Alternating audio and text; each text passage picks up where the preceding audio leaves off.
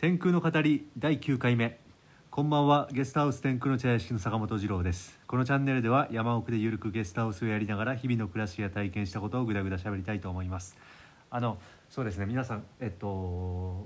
配してくれた方が数名、何人かいてくれてありがとうございます。メッセージをね、いただいて、大丈夫かとか、生きてるかとか、やめは大丈夫か、そんな感じでメッセージいただいたんですけど、天空の茶屋敷に関しては特に被害はありません。笠原に関してもなかなか結構降ったんですけど、ここにいて、僕はここに来て一番降ったって言ってもいいのかな、もしかしたら、毎年ね、1年に1回ぐらいこんぐらい降ることあるんですけど、かなり降りましたね。ただ特に今年は、一昨年は前が石垣が崩れて、去年は後ろの石垣が崩れたけど、今年は特に何もなく、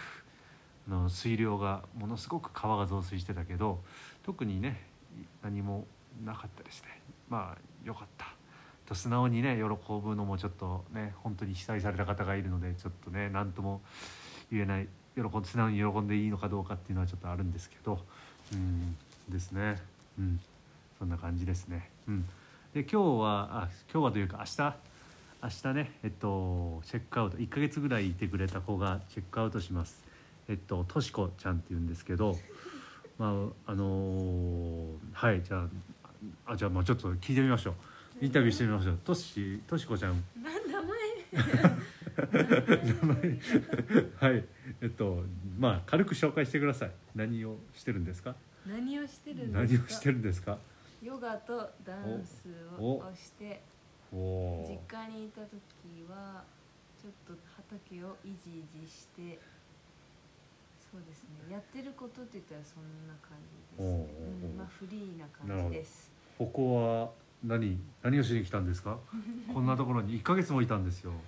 6月10日から、ちょうど1ヶ月、長くなっちゃうのでとても、じゃあものすごく短くね、多分みんなだらだらと聞かなくなるので、はい、そんな感じで最終的に自分もこういう、田舎に人が集まるような、村を作りたいなって思ってて、でどんなとこがいいかなって思った時に、やっぱこういう日本のすごい古い家屋を生かしたいなって気持ちがすごいあって、でそうやってもんもんとこう家で考えてたんですけど、これはダメだってなって、そういうところに行きたいってすごい思って、そしたらちょうどコロナがね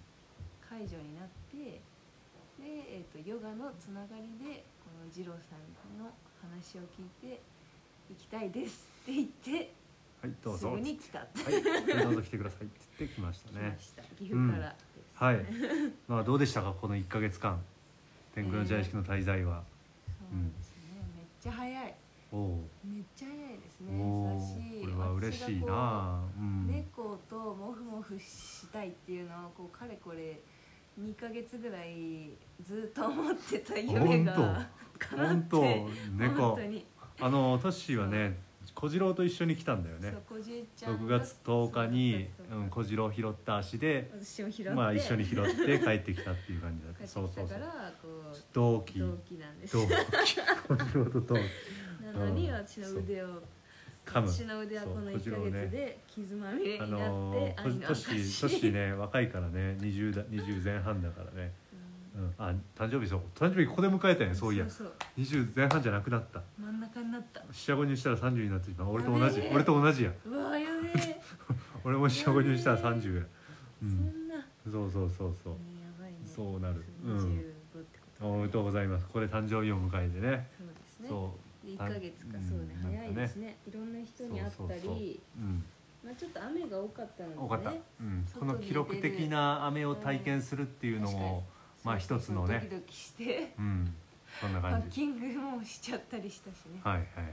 なるほど。なるほどね。すごいストレスフリーな1ヶ月を過ごせましたね。で、岐阜は大丈夫ですか？お父さんお母さん。今のところなんか朝ちょっとバタついてたっぽいけど大丈夫そうですね。日だとかちょっと山の方がやばそう。昨日一昨日はやめが一番危なかったけど、はい、この九州でもね、うん、そうそうそうで今ね今日の朝とか岐阜がね危なく、うん、ねかなりねみたいな、ね、お父さんなんかねやめ危ないから帰ってきなって言ってなかった。そうそうそうだから岐阜もじゃないか岐阜も危ないじゃないか、ね、まあちょっとごめんなさい笑っちゃいけないですねこのネタではあんまり、うん、あれみたいな感じになったちょっとね、あまりよろしくない笑うのは、うん、はいあまあまあこれはねまあそんな感じですねはい不幸のことなのではい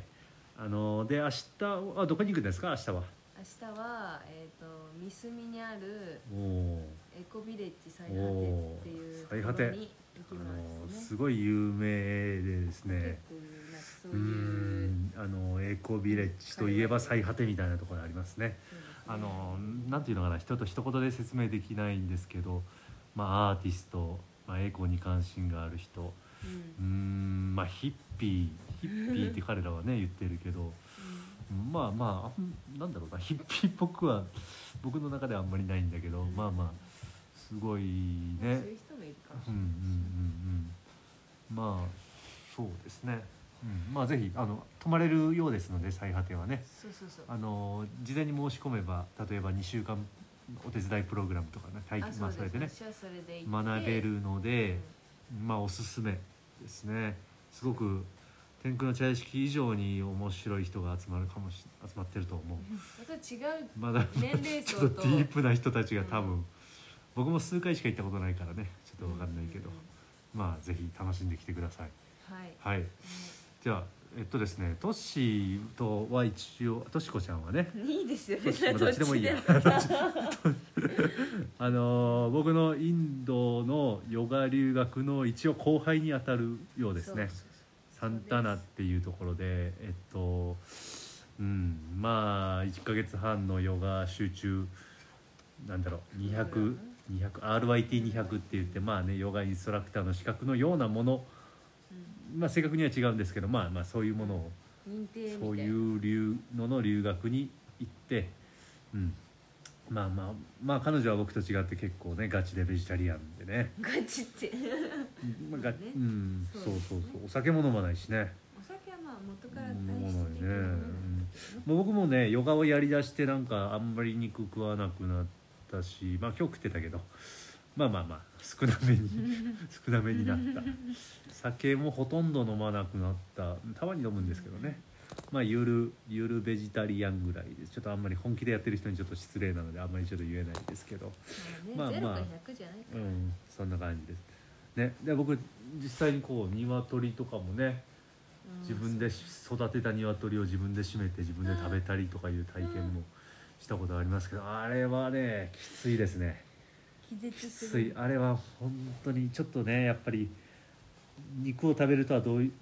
うことかっていうことに向き合いたくちょっと一回ちゃんと向き合ってみようと思ってやってみましたけどねあれはめまいがしたな最初やった時はまあこれはまあでそれからかなやっぱりこうちょっとずつ僕も肉を食べる量はちょっと減らしたっていうまあ減らしたというか自然に減ったんですけどね僕の場合意識せずとも、まあそんな感じですね、まあそのねサンタナというインドのプリっていうところなんですけどまあ今はね行けないんですけどぜひヨガに興味ある方ぶっちゃけ日本で RYT を学ぶよりも多分航空券代まで入れても調べたもん、そう宿代と航空券代食費を入れてもおそらく日本でやるより安いやっぱり安く済むしまあディープなね、まあ、ヨガやってる人はちょっと変な人が多いんですけどあそこに行くとまあ面白い人たちとも出会えるし、すごくねいい場所僕たちの先生の僕その人も坂本先生って言うんだけど、すごく素敵なお兄さんですね、ぜひ興味ある人はねインドヨガ留学をぜひ検討してみてら僕たちの後輩になりたくなれますはいね若い女子がねやりそうなイメージあるけどそんなこと全然なくて、まあ僕の時は40ぐらいまでは行ったけどなんかねもっと上70とか来たとか言っってたよね、70歳の方とかね。うん、まあちらっと聞いただけだけど、うん、まあそんな感じで、まあなんていうのかな、その若くて体が元気な人がやるっていうものでもないですね。自分自身と向き合う、動きながら自分と自身と向き合うのがヨガなので、はい、僕なんかもう体めちゃくちゃ硬いから、まあでもまあね、一応多少は柔くなったんですけどね。まあまあそういうのが目的ではなく、うん、たまたま柔くなっちゃったっていう感じでね、やってたらそんな感じのまあ本場のヨガですねにちょっと触れたみたいな感じの留学でしたね。うん、ですね、まあ、しかも田舎だからまあすごいリシュケシとかとまた違うんだと思います、ね、そうね、はい。じゃあちょっと、まあ、長々といきましたが、今日はですね、まあだらだらとヨガについて喋りましたが、まあ、この番組ではですね、そんなにこう頑張らずにだらだらと発信していくのが目標ですので、僕もね、大してこうね、何もこう、まあ多少ね、どんな感じでまあよう喋るなとか言われることあるんですけど、友達からですね、まあ何を語るかぐらい箇条書きで書いてるだけで、まあ本当に何も考えずにグダグダ喋ってるだけなんですよね。まあ、そうしないと多分続かないから、うん、まあそんな感じで続けていきます。ね、うん、ほんのちょっとだけ視聴者が増えてくれたようです。ありがとうございます。7人か8人ぐらい多分平均で聞かれてる少ないまあこんな、まあ楽しんでねやっていりゃなんかなるでしょう。別にこうね、広告にならなくても楽しめばいいし、まあ少しだけ喋りも練習になるのかな、分かんないけど、うん、それでまあいいでしょう。はい、まあ、そんな感じで続けていきたいと思います。では、としこさんありがとうございました。ありがとうございます。それでは皆さん、はい、それでは皆さんおやすみなさい。